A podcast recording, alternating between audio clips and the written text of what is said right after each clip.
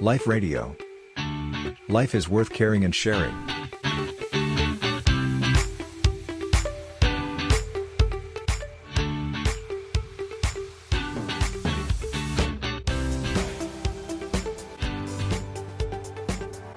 วันนี้ก็เลยอยากจะขอความรู้จากพระอาจารย์ว่า บทสวดโพชัมคปริตเนี่ยคืออะไร แล้วก็วิธีการสวดเพื่อรักษาการเจ็บป่วยเนี่ยอาจะต้องสวดกันยังไงอะไรอย่างเงี้ยค่ะ เรื่องของโพชฌงเนี่ยมีสาระสำคัญทำให้เราระลึกนึกถึงคุณธรรมที่เป็นหลักธรรมสำคัญ เป็นคุณธรรมที่ทำให้จิตใจนั้นอยู่ในสภาพที่ดีงาม เพื่อที่จะพัฒนาไปสู่การพ้นทุกข์จะเรียกว่าพ้นทุกข์ในทาง การปฏิบัติในทางพระพุทธศาสนา คือบรรลุธรรมก็ได้ จะเรียกว่าพ้นทุกข์คือทุกข์ที่กำลังเกิดขึ้นกับชีวิต ไม่ว่าแต่ละคนจะมีความทุกข์อะไร จะมีปัญหาเจ็บป่วย จะมีปัญหาท้อแท้ สิ้นหวัง เศร้าโศกเสียใจ ก็อาศัยคุณธรรมเหล่านี้หละที่จะทำให้จิตใจนั้นมีกำลังพร้อมจะฝ่าพ้นวิกฤตไปได้ คราวนี้ในตัวคุณธรรมทั้ง 7 ประการนั้นเนี่ยมีอะไรบ้างล่ะ ก็เริ่มตั้งแต่ข้อแรกคือมีสติ การมีสติก็คือการที่เรามีความรู้ตัวอยู่ ไม่เผลอ ไม่ปล่อยใจให้ล่องลอยไป ฉะนั้นเริ่มต้นเมื่อเรามีปัญหาอะไรก็ตาม ไม่ว่าจะเป็นปัญหารู้ข่าวว่าเจ็บป่วย คนที่เรารักมีความผิดหวัง เป็นไปในสิ่งที่เราไม่ปรารถนา ถ้าเราขาดสติ เราก็จะตกอกตกใจ มีความวิตกกังวล หวาดกลัวไปต่างๆ แต่ถ้าเราตั้งสติขึ้นได้ ถึงแม้ว่าในตอนต้น ในตอนที่เรารู้ข่าวเราอาจจะตกใจ เราอาจจะตื่นกลัว แต่สักระยะหนึ่งนะแล้วแต่กำลังของผู้ฝึกมา หรือเมื่อเราได้สวดมนต์บทนี้ เราก็จะกลับมาตั้งสติขึ้นว่า โอ้ แทนที่เราจะปล่อยให้จิตใจหวาดกลัวกังวลไปนั้น เราก็จะเริ่มเอาใจมาอยู่กับตัว เอาใจมาอยู่กับสถานการณ์ปัจจุบัน ตั้งหลัก ตั้งสติ เมื่อเราตั้งหลักตั้งสติอย่างนี้ เราก็จะเริ่มมองปัญหาตามที่เป็นจริง ไม่ปล่อยให้จิตใจมันพวักพวงวุ่นวาย นายกตัวอย่างเปรียบเทียบว่า สมมุติเราขับรถไป และมีใครมาขับชนท้ายรถเรา ในเบื้องต้นเราอาจจะตกใจหวาดกลัว เราก็ต้องหายใจลึกๆล่ะตั้งสติ แล้วเราจะได้หันไปมองดูชัดๆ ประเมินสถานการณ์ให้ท่วนทั่ว ว่ามันเกิดอะไรขึ้น แล้วเราควรจะทำยังไงนะเมื่อเราเจ็บป่วยก็ดี หรือเราทราบข่าวร้ายว่าคนที่เรารัก มีการเจ็บป่วยไม่สบาย เราก็ต้องตั้งสติเหมือนกัน ในการที่เราจะได้กลับมามองดูสถานการณ์นั้น อย่างเต็มตาอย่างเต็มที่อย่างเด่นชัด เพื่อจะได้พิจารณาตรวจตรา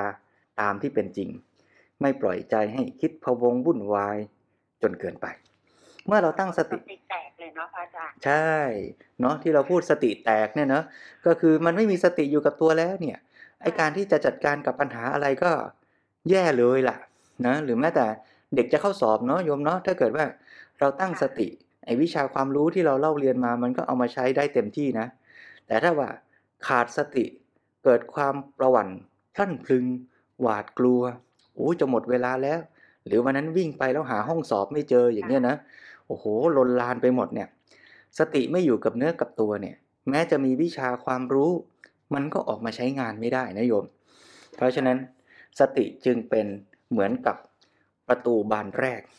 ที่จะทำให้คุณธรรมความดีงามทั้งปวงนั้นทำหน้าที่ได้เต็มที่ คราวนี้พอมาถึงข้อที่สองนะข้อแรกนั่นน่ะตั้งสติได้แล้วนะ เมื่อมีสติก็มาสู่ขั้นที่สองชื่อว่า ธรรมวิจัย หรือว่าวิจัยธรรม โดยความหมายก็คือเป็นการเฟ้น เป็นการเลือก จัดสรรตรวจสอบสืบค้น สาวหาเหตุปัจจัย เฟ้นหาความจริง เฟ้นให้ได้วิธีปฏิบัติ ที่จะแก้ปัญหานั้นได้สำเร็จ หรือลุล่วงถึงจุดหมายที่ต้องการ พูดง่าย ๆก็คือปัญญานั่นเองค่ะอ่าเพราะฉะนั้นก็หมายความว่าเมื่อสถานการณ์อะไรเกิดขึ้น เราตั้งสติได้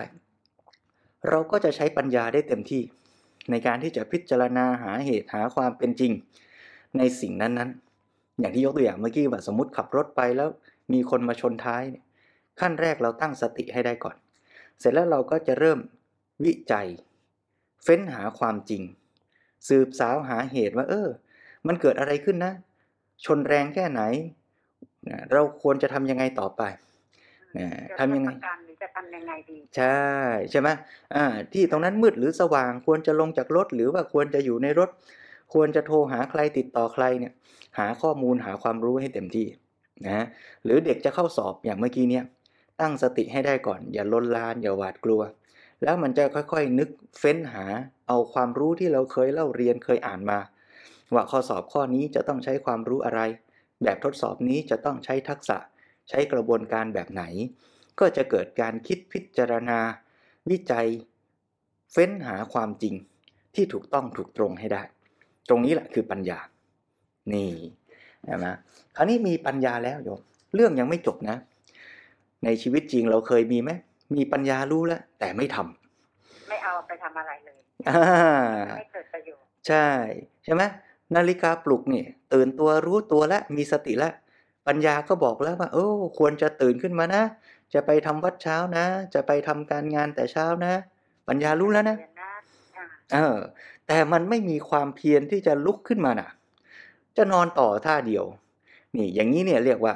มีปัญญาแต่ว่าไม่มีวิริยะความเพียรอ่าเพราะฉะนั้นมาถึงข้อสามแล้วนะ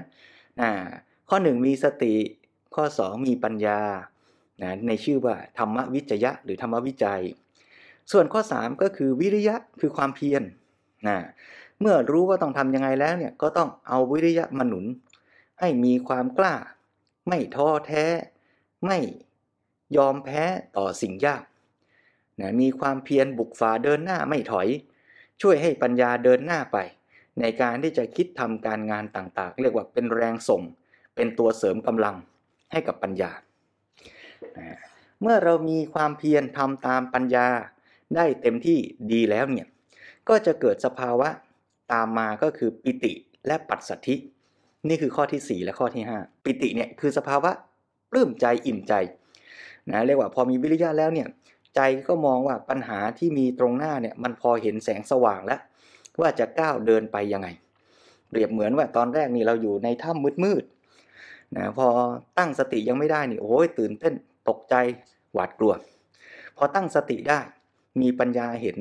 เริ่มเห็นว่ามันมีทางมีแสงสว่าง มีปลายทางที่จะออกจากถ้ำมืดๆนี้ได้ มีกำลังความเพียรที่จะลุกขึ้นเดินหน้าก้าวไป อมันเดินเข้าไปได้หน่อย มันก็ใกล้แสงสว่างใกล้ทางออกเข้าไปทีละน้อย ทีละนิด ไอ้ใจที่เริ่มมันท้อแท้ผิดหวังหวาดกลัวมันก็เริ่มมีกำลังใจมากขึ้น เมื่อมันมีกำลังใจเข้มแข็งอยู่ดีขึ้นดีขึ้นเนี่ยก็ทำให้จิตใจมันเกิดความอิ่มใจปลื้มใจนะมองเห็นปัญหาค่อยๆ ถูกแก้ไปทีละหน่อย นี่เรียกว่ามีปิตินะทำให้ไม่มีความขุ่นข้องขัดเคืองในจิตใจ นะพอใจมันสบายอย่างเงี้ยวิริยะมันก็ยิ่งเพิ่ม วิริยะเพิ่มขึ้นด้วยไอ้ปัญญาที่จะมองความจริง ก็ยิ่งมีกำลังเห็นชัดก้าวไปยิ่งชัดยิ่งเดิน ยิ่งเดินเข้าใกล้แสงสว่างก็ยิ่งเห็นทางชัดขึ้น เห็นทางชัดขึ้นก็ยิ่งมีกำลังใจที่จะเดิน เดินไปใกล้ขึ้นจิตใจก็ยิ่งโปร่งโล่งมีความสบายเนี่ยเมื่อเกิดภาวะอย่างนี้เนี่ยจิตใจมันก็เริ่มผ่อนคลายนะไม่บกพร่อง ไม่มีอะไรมารบกวนแล้วนะหรือถ้าเป็นคนที่ถูกรถชนเมื่อกี้ เมื่อเขาเริ่มคิดแก้ไขปัญหารู้แล้วว่าต้องโทรหาใคร ก็ขวนขวายลงมือทำใจก็เริ่มโปร่งโล่ง ความคลายจากที่เคยกังวล หวาดกลัว ก็ผ่อนคลายสบาย ไอ้สภาวะผ่อนคลายสบายเนี่ยอันนี้เรียกว่าปัสสัทธิปิติคือความอิ่มใจปลื้มใจ ส่วนปัสสัทธิคือสภาวะผ่อนคลายนะสบายไม่กลัดกลุ้ม เมื่อสบายจิตใจสบาย ก็จะนำไปสู่ภาวะที่สูงขึ้นไปอีกอันหนึ่งก็คือสมาธิ สมาธิคือภาวะที่จิตใจตั้งมั่น มุ่งแน่ว ในการจัดการปัญหาตรงหน้า ในการพิจารณาความจริงตรงหน้านะว่าเมื่อเราจะแก้ปัญหารถชน หรือจะทำข้อสอบ หรือจะเดินออกจากถ้ำเมื่อมันรู้ทางชัดมันเริ่มเดินไปเนี่ยจิตใจไม่วุ่นวายไม่หวาดกลัวแล้ว ก็จะเดินอย่างแน่วแน่ มุ่งมั่น จดจ่อไม่วอกแวก ไม่มีภาวะอะไรมาบีบคั้น ให้จิตใจซัดสาย จิตใจก็จะตั้งมั่นแล้วก็สบาย อยู่กับสภาวะหรืองานที่ต้องทำได้อย่างเต็มที่เต็มกำลังนะเมื่อมีสมาธิเกิดขึ้นนะจิตใจก็จะตรงชัดอยู่กับสิ่งที่กำลังจะทำสภาวะที่ใจเนี่ยมันสมดุล ไม่ซัดสาย อยู่กับสิ่งตรงหน้าอย่างเป็นกลาง เรียกว่าอุเบกขาคำว่าอุเบกขาคำนี้ไม่ได้แปลว่า ไม่สุขไม่ทุกข์นะคำซ้ำกัน แต่ว่าความหมายไม่เหมือนกันคำว่าอุเบกขาเนี่ยความหมายคล้ายกับอุเบกขาในหลักพรหมวิหารสี่ที่ว่าเมตตากรุณา มุทิตา อุเบกขา อุเบกขาเนี่ยคือใจที่เป็นกลางกลางไม่ซัดสายด้วยความรู้สึก ที่เราจะเอาให้ได้อย่างใจ แต่ว่าเหมือนกับว่าใจเนี่ยมันเข้าใจความจริงตรงหน้า แล้วมันก็เลยตั้งอยู่ได้ดุลยภาพ เหมือนอย่างตุลาการที่จะตัดสินคดีความ ไม่ได้ตัดสินด้วยความรัก ไม่ได้ตัดสินด้วยความโกรธ แต่วางใจเป็นกลางที่จะอยู่กับเรื่องราวนั้น อย่างถูกต้องตามธรรมแท้จริง สภาวะที่ใจเป็นกลางอย่างเนี้ยเมื่อสิ่งมากระทบ ไม่ว่าสิ่งนั้นจะดีหรือร้าย จะทำให้เราพอใจหรือไม่พอใจ เราไม่ได้ตัดสินเอียงไปทางว่าอันไหนชอบเราก็จะไขว่คว้ายึดถือ ให้มันอยู่กับเราตลอดไป อันไหนที่มันไม่พอใจเรา เราก็จะผลักไสวิ่งหนีลนลานหวาดกลัว ไม่เป็นเช่นนั้น แต่เรามีใจที่ได้ดุลยภาพ เหมือนกับนักรบที่พร้อมรับทุกสถานการณ์ที่เข้ามาตรงหน้า เหมือนกับตุลาการ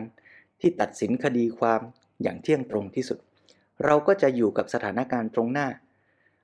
โดยที่พิจารณามันตรงตามความเป็นจริง ไม่หวาดหวัน่น ไม่หวาดกลัว ไม่ยึดถือ ไม่ผลักไส ไม่โหยหาไม่อาลัย แต่เราอยู่กับมันอย่างที่มันเป็น เพื่อจะใช้ปัญญาทำในสิ่งที่ดีที่สุดจริง ๆ เพราะฉะนั้นโดยสรุปคุณธรรม 7 ประการนี้ก็จะทำงานสอดประสานส่งเสริมซึ่งกันและกัน ให้เรามีสภาวะจิตใจที่พรั่งพร้อม ดีงาม ในการที่จะทำกิจการงานต่างๆ ทั้งในชีวิตประจำวันด้วย แล้วใช้ในการที่จะจัดการกับสภาวะปัญหา ไม่ว่าจะเป็นความเจ็บป่วย หรือปัญหาใด ๆ ก็ตามนะอย่างสรุปว่า ถ้าเป็นเรื่องความเจ็บป่วยนะเมื่อเรามีความเจ็บป่วยเกิดขึ้นถ้าเราเป็นตัวผู้ป่วยเอง ก็ใช้หลักธรรมเจ็ดข้อนี้เป็นตัวช่วยว่า เราตั้งสติขึ้นเสียก่อน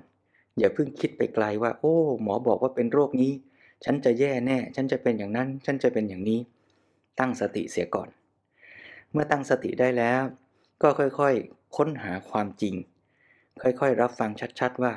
โรคที่เป็นนั้นเป็นเพราะอะไร มีทางรักษาอย่างไรบ้าง มีแนวทาง การดูแล สุขภาพกายและใจ ให้ดีขึ้นยังไง เราทำอะไรได้แค่ไหนมีทางเลือกในการรักษาอย่างไร เมื่อเรารู้แนวทางที่จะทำก็ให้มีความเพียร อย่าย่อท้อ อย่ายอมแพ้ แม้ว่าการรักษาอาจจะยาก แม้ว่าจะต้องมีความเจ็บป่วย ในกระบวนการรักษาอยู่บ้าง อาจจะต้องเดินทางไกลไปโรงพยาบาล อาจจะต้องทานยาหรือเข้ารับการบำบัด ซึ่งต้องอาศัยความเพียรทำกายภาพ ลุกขึ้นเดิน ก็ต้องขยันทำอย่ายอมแพ้ เห็นว่าการกระทำการฝึกนั้นก็เป็นโอกาสของชีวิต เมื่อเราค่อยๆฝึกทำไป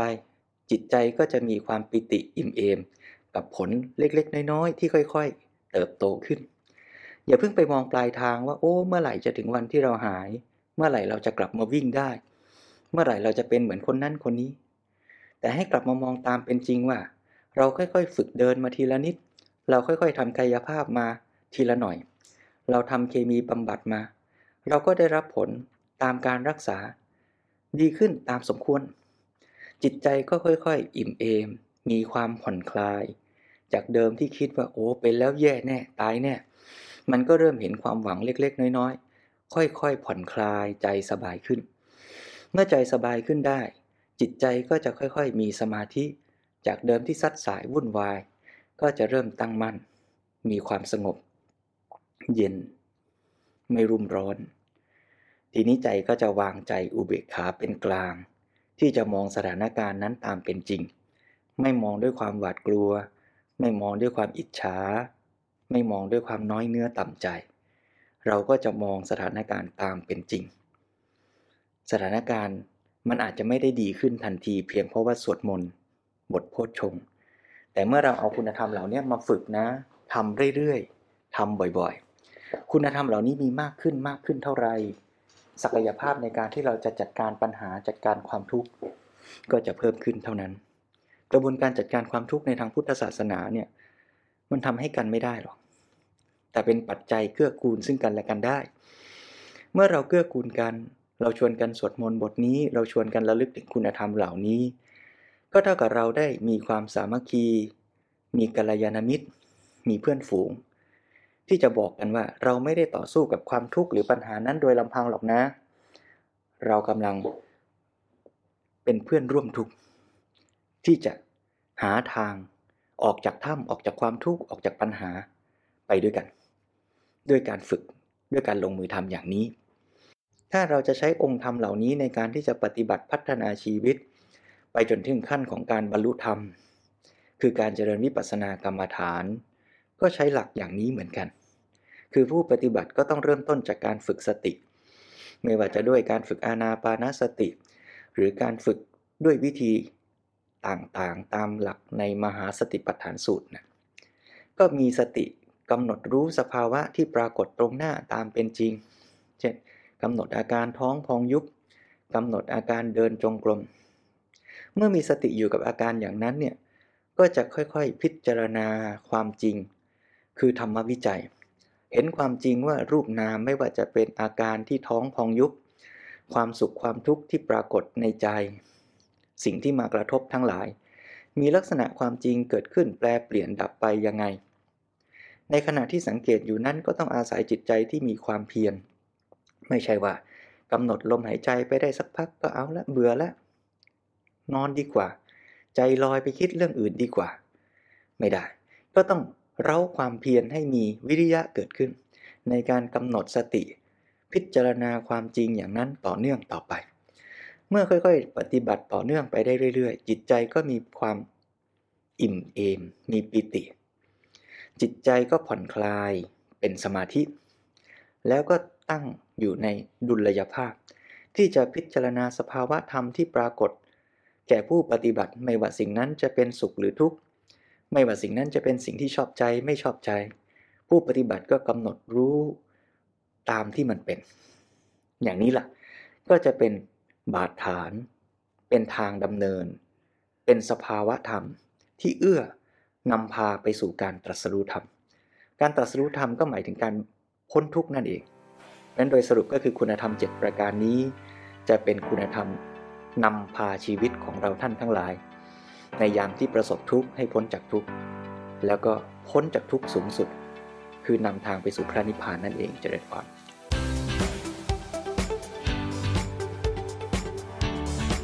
Life Radio. Life is worth caring and sharing.